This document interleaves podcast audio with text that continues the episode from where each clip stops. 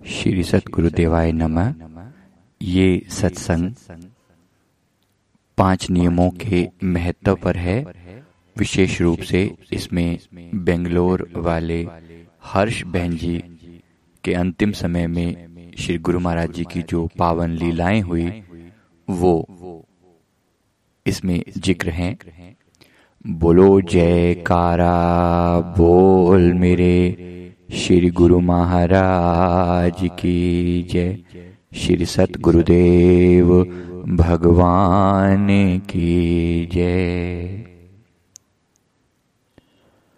सतगुरु की महिमा में हमारे संत फरमाते हैं, गुरु समान तिहु लोक में और न दिखे कोई, नाम लिए पातक न नसें ध्यान किए हरि होए, कि मुझे गुरु के समान तीनों लोकों में कोई और दिखाई ही नहीं देता, जिनका नाम लेने मात्र से पाप नष्ट हो जाते हैं, पातक नसें पाप नष्ट हो जाते हैं, और ध्यान करने से इंसान परमात्मा का रूप हो जाता है। ध्यान किए हरि होए, ध्यान करने से इंसान परमात्मा का रूप हो जाता है। सतगुरु की अपार महिमा है। धन्य है वो लोग जिनको गुरु मिले हुए हैं।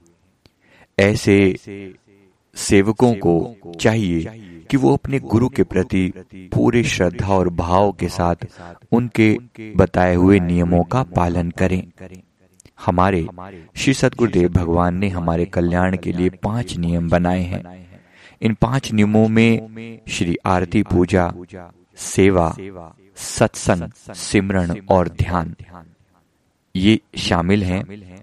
इनमें से पाँचों नियम अपने आप में परिपूर्ण हैं। कोई व्यक्ति यदि एक नियम को भी पूरी पूरी कंसंट्रेशन से, पूरे भाव से पकड़ ले तो भी उसकी आत्मा का कल्याण हो जाता है। लेकिन प्रभु ने बड़ी दया की है, क्योंकि हर इंसान का जो नज़रिया है, हर इंसान के भाव हैं, वो अलग अलग हैं। इसलिए जिसके जैसे भाव उसके हिसाब से जो भी उसको नियम अच्छा लगता है उसे वो ज़्यादा अच्छे ढंग से ज़्यादा सीरियसली अपना ले बाकियों को ज़रूर पूरा करे क्योंकि यही हमारे प्रभु की आज्ञा है। तो यहाँ मैं ज़िक्र करूँगा एक एक गुरु सदगुरु की एक सेविका जिन्होंने सेवा के नियम को दृढ़ता के साथ पकड़ा। और अंतिम समय तक अपने प्रभु के चरणों में निभाई। बहुत ही प्यारी, बहुत ही खूबसूरत ये लीला है। तो जरा ध्यान से सुने। ये जो बात है, ये लगभग उन्नीस तिरानवे, चौरानवे, पिचानवे, nineteen ninety four, ninety five के आसपास की है। जब बेंगलोर में श्री सदगुरुदेव महाराज जी, हमारे श्री पंचम पाशाह जी महाराज जी ने अपार कृपा करते हुए वहाँ पर जो है वो एक स्कूल खोला। शायद आनंद शिक्षा केंद्र नाम है और बहुत ही बेंगलोर के थोड़ा आउट साइड में है। मेरे ख्याल से पंद्रह किलोमीटर आउटसाइड है। बाहर है दूर है थोड़ा सा। तो बेंगलोर के साइड में वो स्कूल है। सारा स्टाफ सारे बच्चे बेंगलोर और आसपास की जगहों से आते हैं। तो उस समय में जब ये स्कूल खोला गया तो एडवर्टीजमेंट दी गई अखबार में स्कूल के टीचर्स और प्रिंसिपल के लिए स्टाफ के लिए कि लोग आए और ज्वाइन करें। तो उस समय में विशेष रूप से प्रिंसिपल के लिए किसी खास अनुभवी पर्सन की ज़रूरत थी। तो जब एड दी गई तो वहाँ पर एक हर्ष नाम से हर्ष बहन जी उनको कहते थे तो वो एक अन्य स्कूल में वो प्रिंसिपल थी और बहुत नाम था उनका।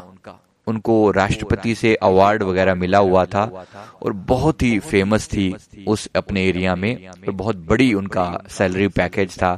स्कूल से जो भी वो लेते थे तो बहुत बड़ी अच्छी उनकी इनकम थी। तो जब स्कूल की तरफ़ से ऐड दी गई तो क्योंकि हमारा चैरिटेबल स्कूल था, सारी ट्रस्ट ने सारा पैसा लगाना था तो ये बात क्लियर थी कि यहाँ पर इतना पैसा तो नहीं मिलेगा, लेकिन सेवा भाव वाले लोग जो हैं, वो इस स्कूल के साथ जुड़ेंगे। तो ऐसा करके एड वगैरह दी गई थी। जब इन्होंने ये एड देखी अखबार में तो इन्होंने कहा कि मैं, इनके दिल में आया कि तुम ये स्कूल ज्वाइन करो। तुम वो यहाँ से रिजाइन कर दो और ये वाला स्कूल ज्वाइन करो। तो इन्होंने अपनी इच्छा जो है संतों को जताई, क्योंकि ये हमारे दरबार की उपदेशी भी थी। तो इन्होंने अपनी इच्छा अपने संतों के आगे कही कि मुझे स्कूल की सेवा करनी है।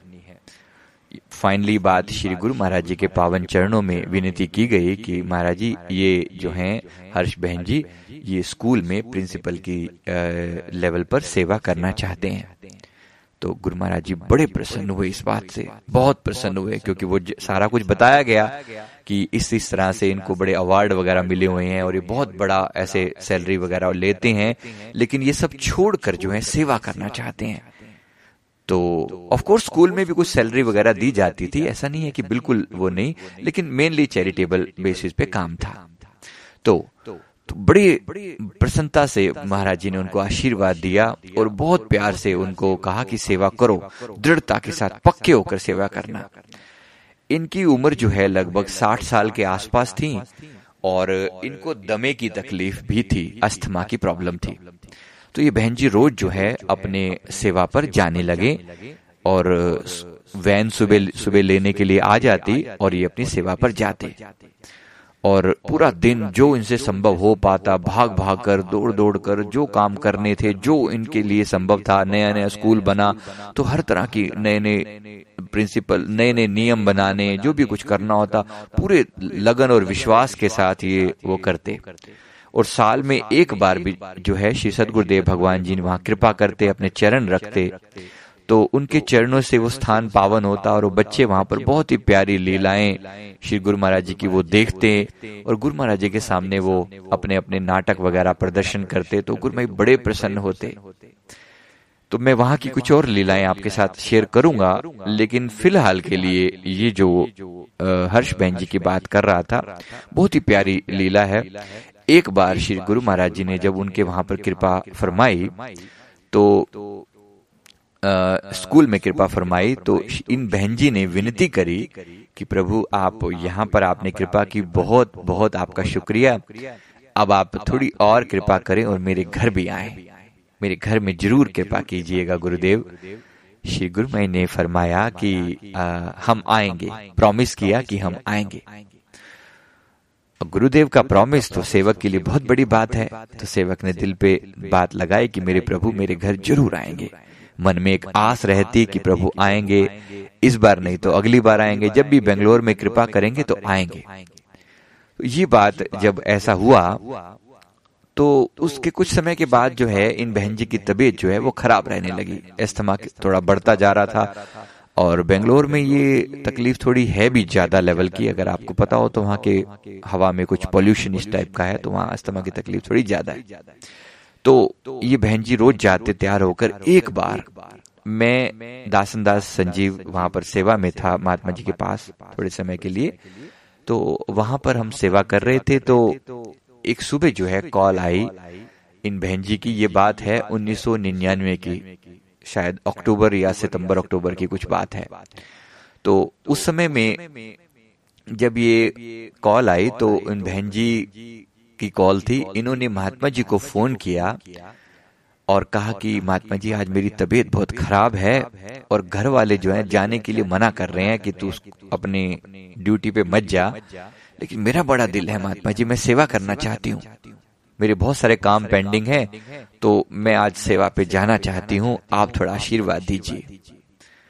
महात्मा जी ने उनकी बात सुनी मैंने फ़ोन मैंने उस समय अटेंड किया फिर बाद में महात्मा जी को दिया फिर महात्मा जी ने उनकी पूरी बात सुनी और महात्मा ने कहा कि देखो बहन जी जैसे आपको ठीक लगे सेहत आप अपने बारे में अच्छे से जानते हो आपको ठीक लगता है तो आप जाओ नहीं तो अगर आप डॉक्टर को दिखाना चाहो तो आप ज़रूर दिखाओ आपकी तकलीफ़ जो है वो ज़्यादा हो जाए वहाँ जाकर क्योंकि वहाँ पर डॉक्टर मिलना मुश्किल है तो आप जो है कोशिश करके जैसे आपको ठीक लगे अपनी सेहत देखो।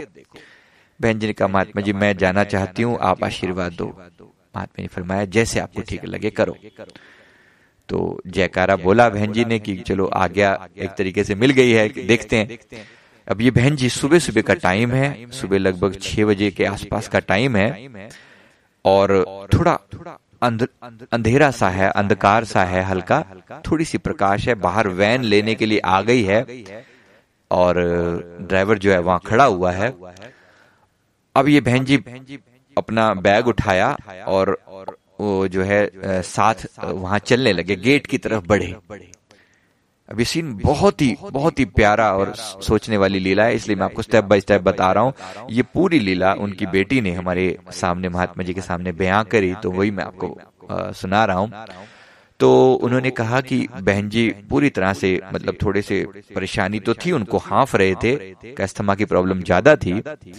तो आगे बढ़े और उनके हस्बैंड, उनके जो भगत जी थे, हस्बैंड उन्होंने उनको पकड़ा हुआ था कि तेरे को वैन तक छोड़ आता हूँ। तो जा रहे हैं, दो कदम आगे की ओर बढ़ाए, बाहर अंधकार है, तभी बड़ी तेज रोशनी होती है। बहुत तेज, एकदम से अपार रोशनी वहाँ पर होती है।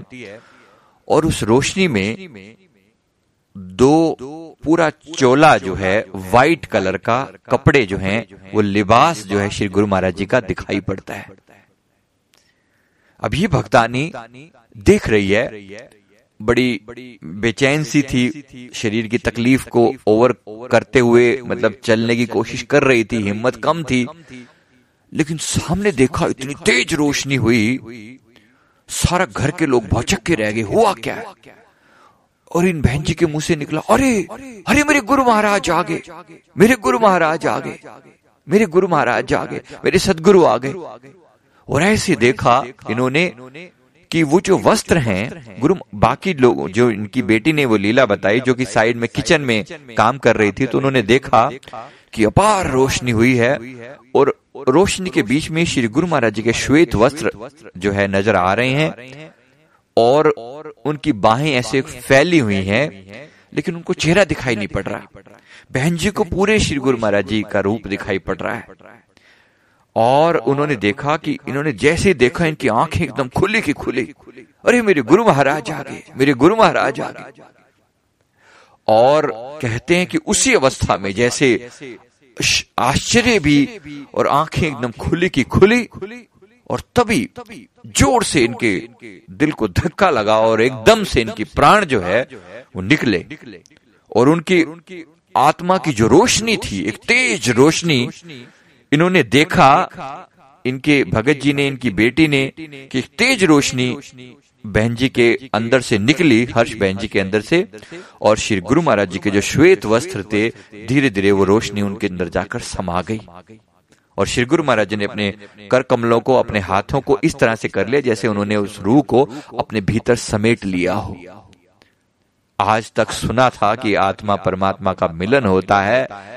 मेरे गुरु महाराज जी ने ये मिलन अपनी आँखों के सामने कर कर दिखाया।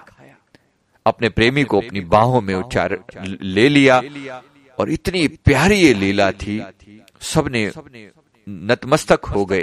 बोलो जय कारा बोल मेरे श्री गुरु महाराज की जय। देखते देखते ये पूरी लीला उनके आँखों के सामने हुई। दो बेटियाँ वहाँ खड़ी हुई थी, ड्राइवर खड़ा हुआ है और हस्बैंड है। और वो ऐसे के ऐसे उनकी देह जो है उनका शरीर जो है पीछे की ओर गिरा तो बिल्कुल हल्का ऐसे जैसे बिल्कुल फूल की तरह से उनके हाथों में उन्होंने पकड़ा हुआ था वैसे ही पकड़ा हुआ था तो उनकी बाजू में ऐसे ही उनकी शरीर छूटा और उनकी ज्योत जो है श्री गुरुमय के श्वेत वस्त्रों में जाकर समाई उसके बाद वो रोशनी जो है वो वहाँ से गायब हो गई। सारा परिवार भोचक्का खड़ा है देख रहा है कि हुआ क्या हमारे साथ। तुरंत आश्रम में फ़ोन किया। उस समय आश्रम में श्री आरती चल रही थी बेंगलोर के आश्रम में। तो उसके थोड़ी देर बाद जो है वो फ़ोन उन्होंने महात्मा ने अटेंड किया तो पूरी लीला उन्होंने पहले फ़ोन पर बताई। फिर थोड़ी देर में फिर वो वहाँ आए और फिर पूरी ऐसे करके लीला सुनाई कि ऐसे ऐसे आज करिश्मा हमारे घर में हुआ है। हमारे बहन जी तो चले गए, लेकिन मतलब हर्ष बहन जी तो चले गए लेकिन ये जो लीला इतनी सुंदर प्यार से हुई है वो इतनी ज़्यादा उसकी मन में आकांक्षा और इतनी एक्साइटमेंट है कि हमें कोई इस बात का दुख नहीं है पीड़ा है लेकिन उसके बावजूद भी जो ना इतना खुशी है कि कैसे सदगुरु हमारी आँखों के सामने अपनी रूह को अपने अंदर समेट कर ले गए। महात्मा जी ने बड़े प्यार से उनको आशीर्वाद दिया। उस समय में वहाँ पर जो महात्मा ब्रह्म नित्यानंद जी महात्मा जी थे बड़े प्यार से उन्होंने आशीर्वाद दिया। हम लोग भी पास में थे जब लीला सुनाई उन्होंने घर वालों ने और बड़े बड़े मतलब फिर सब उनकी संस्कार वगैरह में सब शामिल होने के लिए गए वो सब हुआ। लेकिन जिस समय ये लीला यहाँ पर हुई उसी समय में श्री सतगुरुदेव महाराज जी जो है वो ग्वालियर में विराजमान थे। सुबह सुबह की लीला थी तो श्री गुमेश जी ग्वालियर में उस समय विराजमान थे। और उनके जो एक विशेष भगत हैं, उनके जो प्रेमी हैं भगत मधु कपूर जी, वो उस समय में शायद कहीं विदेश यात्रा के लिए जा रहे थे तो वो एयरपोर्ट पर थे। महाप्रभु हमारे श्री पंचम पाशाह जी महाराज जी उन्हें फरमाते हैं कि वो हमारे अर्जुन हैं। वो अर्जुन हैं तो प्रभु, आप क्या हुए? आप खुद ही समझ सकते हैं, वो भगवान कृष्ण है। तो फरमाते हैं, साडा अर्जुन है। बड़े प्यार से उनके लिए फरमाते हैं, बड़ा सखा भाव रखते हैं। और उनकी भी लीलाएँ मैं आपके साथ शेयर करूँगा। बड़ा मधुर उनका भी जीवन जो है, हम सब के लिए एक बहुत प्यारा उदाहरण है। और बहुत ऊँचे दर्जे के, बहुत महान प्रेमी है प्रभु के। तो ये जो लीला हुई उस समय में महाप्रभु श्री गुरु महाराज जी स्वयं जो है वहाँ विराजमान है। प्रभु ने फ़ोन किया मधु कपूर जी को। महात्मा जी को कहा कि उनसे बात करवाइए। तो मधु कपूर जी को फ़ोन किया, पूछा कि आप कहाँ पर हो? तो उन्होंने विनती की, प्रभु, मैं यहाँ एयरपोर्ट पर बैठा हूँ। तो प्रभु ने फरमाया कि आज ना बड़ी सोहनी ली ਅੱਜ ਅਸੀਂ ਨਾ ਤੈਨੂੰ ਯਾਦ ਹੈ ਅਸੀਂ ਸਾਡੀ ਇੱਕ ਭਗਤਾਣੀ ਹੈ ਉੱਥੇ स्कूल विच महाप्रभु पंजाबी में फरमा रहे हैं उनको कि तुम्हें याद है हमारी एक भक्तानी है वहां पर स्कूल में हर्ष बहन जी याद है तुम्हें तो इन्होंने विनती की कि जी प्रभु याद है वो आपके बहुत प्रेमी हैं और बड़े प्यार से सेवा करते हैं तो गुरु महाराज जी ने फरमाया कि ਤੈਨੂੰ ਯਾਦ ਹੈ ਅਸੀਂ इसी इस बार यदि जदो असी बेंगलोर गए सी इस बार जब हम बेंगलोर गए थे तो हर्ष बहन जी ने हमसे विनती की थी कि हमारे घर कृपा करो हमारे घर कृपा करो तो श्री गुरुमई ने फरमाया कि हमने उन्हें फरमाया था कि हम तेरे घर जरूर आएंगे फरमाया कि आज ना मधु कपूर आज ना वो वायदा पूरा कराए हैं। आज हमने वो वायदा पूरा कर दिया है। आज हम उसके घर हो भी आए हैं और उसे अपने साथ ले आए हैं। बोलो, जयकारा, बोल मेरे श्री गुरु महाराज की जय। भगत जी की आँखों में आँसू आ गए। मधु कपूर जी, बड़े प्यार से हाथ जुड़ गए, प्रभु, क्या फरमा रहे हो? तो महाप्रभु मुस्कुरा रहे हैं, फरमा रहे हैं, देख, साड़ी प्रेमण है ना? आखिरी टाइम भी उसका ख्याल साड़ी सेवा विच सीगा। उसका जब आखिरी वक्त था, गुरुदेव फरमा रहे हैं कि उसका जब आखिरी वक्त था, उस समय भी उसका ख्याल हमारी सेवा में था कि मैं सेवा करनी है, मैं सेवा करनी है, मैं सेवा करनी है। बस, कहते, इसीलिए हम गए और हमने उसकी रूह को अपने अंदर समेट लिया। तो श्री गुरु महाराज जी ने, ये जो है अपना एक आत्मा परमात्मा का मिलन अपनी आँखों से होता हुआ दिखाया और अपनी रूह को अपने भीतर समेट लिया। अभी कितनी बड़ी बात है। हम सब के लिए एक बहुत महान उदाहरण जो है हर्ष बहन जी का आ, ये गुरु महाराज जी ने हमारे सामने रखा और इतने प्यार से ये लीला हुई। आ, ये हमारे लिए जो सबसे बड़ी बात है जो महाराज जी ने लास्ट में फरमाई कि आखिरी वक्त उसका ख्याल सेवा में था। हमारे लिए समझना ये ज़रूरी है कि हमारा ख्याल आखिरी वक्त कहाँ होगा।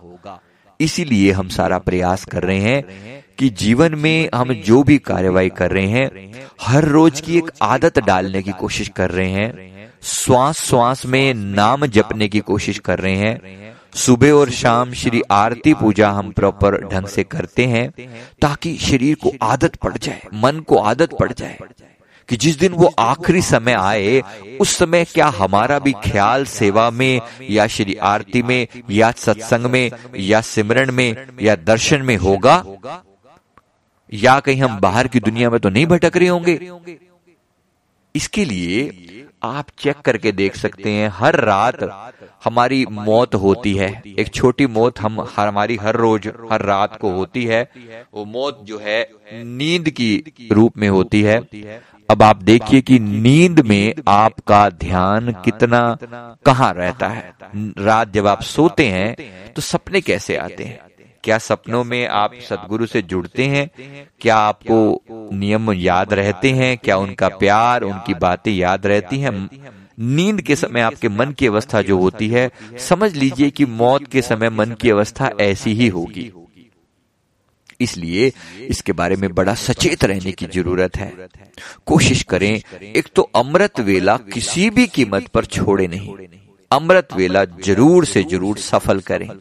अमृत वेला ब्रह्म मुहूर्त तीन से छह बजे का जो समय है, उसमें कम से कम डेढ़ दो घंटा अपने सिमरन के लिए, अपने मेडिटेशन के लिए ज़रूर निकालें।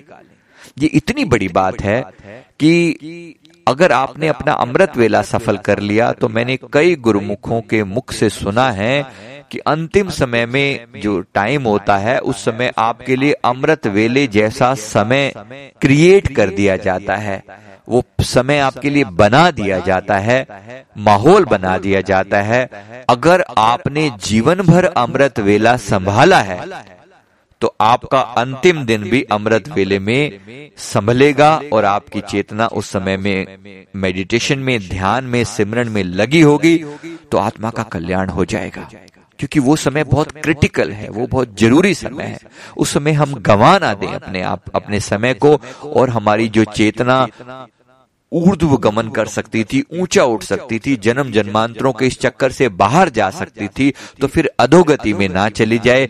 इसलिए हमें बहुत अच्छे से अपने इस चीज़ को समझना है और प्रयास करना है। तो मेरी विनती है, जो हमारे गुरु महाराज जी के बनाए हुए नियम हैं, उन नियमों का पालन करें, पूरे दिल से पालन करें, किसी भी एक चीज़ को तो पूरी दृढ़ता से पकड़ लें। चाहे बाकी के नियम भी हमें निभाने हैं, लेकिन एक चीज़ को बड़ी गहराई से पकड़ लें और हम सबकी एक फेवरेट चीज़ होती ही है। तो जो भी आपको वो लगे उसको पकड़ लें और गुरु महाराज जी का पल पल शुक्राना करें और ताकि हमारा अंतिम समय सफल हो सके जन्म जन्मांतरों से जो ये हमारी आत्मा बिछड़ी हुई है अपने सोर्स से अपने ओरिजिन से परमात्मा से दुखी हो रही है ये दुख इसका सदा सदा के लिए दूर हो जाए और ये अपने अंश जो है अपने अंशी में जाकर मिल जाए और सदा सदा के लिए आनंदित हो जाए। सतगुरु दया करें। हम सबका अंतिम समय ऐसा सफल हो सके। संवत साहा लिखिया, मिलकर पावो तेल, देहो सजन असी सड़िया, कि होवे साहिब स्यों मेल। बोलो जयकारा, बोल मेरे श्री गुरु महाराज की जय।